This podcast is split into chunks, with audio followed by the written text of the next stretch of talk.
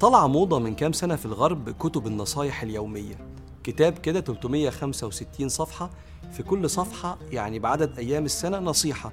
أربع خمس ست سطور.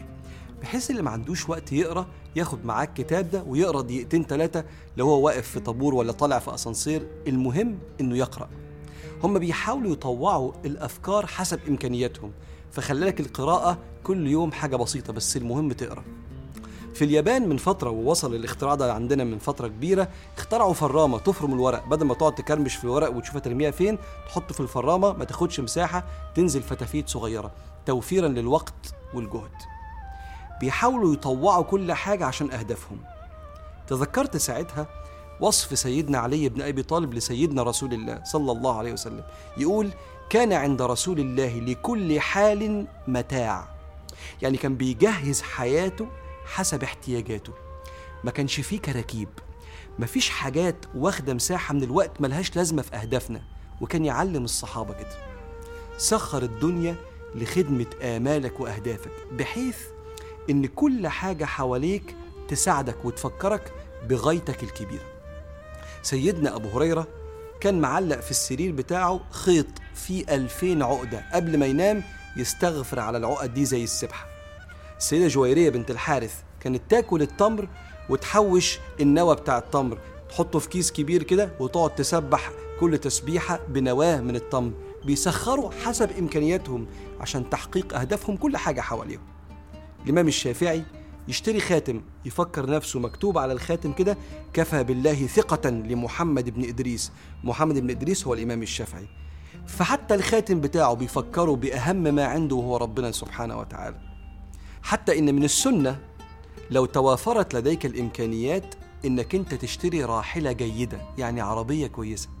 لأن العربية من ضروريات الحياة تنقلك من مكان لمكان في مهماتك اليومية وأنت مستريح. فأنت بتسخر كل إمكانياتك إنك تعرف تنجز مهماتك على أكمل وجه.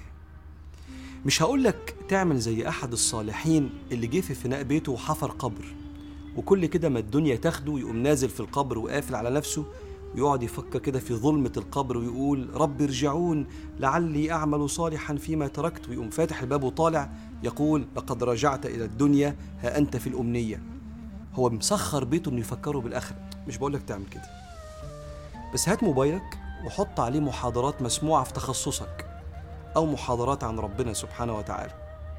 خلي الأذان على موبايلك عشان يأذن الأذان يفكرك بالصلاة. سخر الموبايل لأهدافك الكبيرة. حط عليه أذكار الصباح والمساء عشان لو بتنسى تاخد معاك الورقة هي على تليفونك اللي انت مش بتنساه. حط عليه المصحف عشان وانت راكب في المواصلات تقرأ وتخلص وردك. خلي أذكار النوم في أوضتك بحيث إن أنت قبل ما تنام تنام على طهارة وعلى ذكر. حط الستيكر بتاع ذكر دخول البيت بحيث تدخل البيت على ذكر الله فلا يدخل معك شيطان.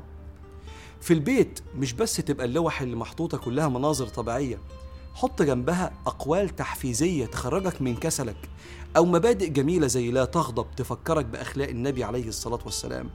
حط سبحة في عربيتك عشان وأنت في الزحمة تعرف تسبح ربنا سبحانه وتعالى وتفكر نفسك بدعاء الركوب. خلي عندك في العربية سيديهات مسموعة علشان تتعلم باستمرار. أنت بتقعد في العربية كتير. واحد صاحبنا في قاعة الاجتماعات اللي فيها بقى النقاشات بتاعة الشركة حاطط كلمة سيدنا ابن عباس آفة الرأي الهوى اللي بيتكلم فيها إن الإنسان ساعات بيتبع هواه مش الحق علشان يفكر الموظفين إن إحنا بندور على الصح مش إن كل واحد ينصر رأيه. فتعالوا بسم الله نسخر كل مقتنياتنا وما حولنا لأهدافنا الكبيرة. وما يبقاش في حياتنا كراكيب. أشياء كتير حوالينا بتضيع وقتنا ما بتصبش في أهدافنا. بالطريقة دي هتكتب عند الله من الذاكرين.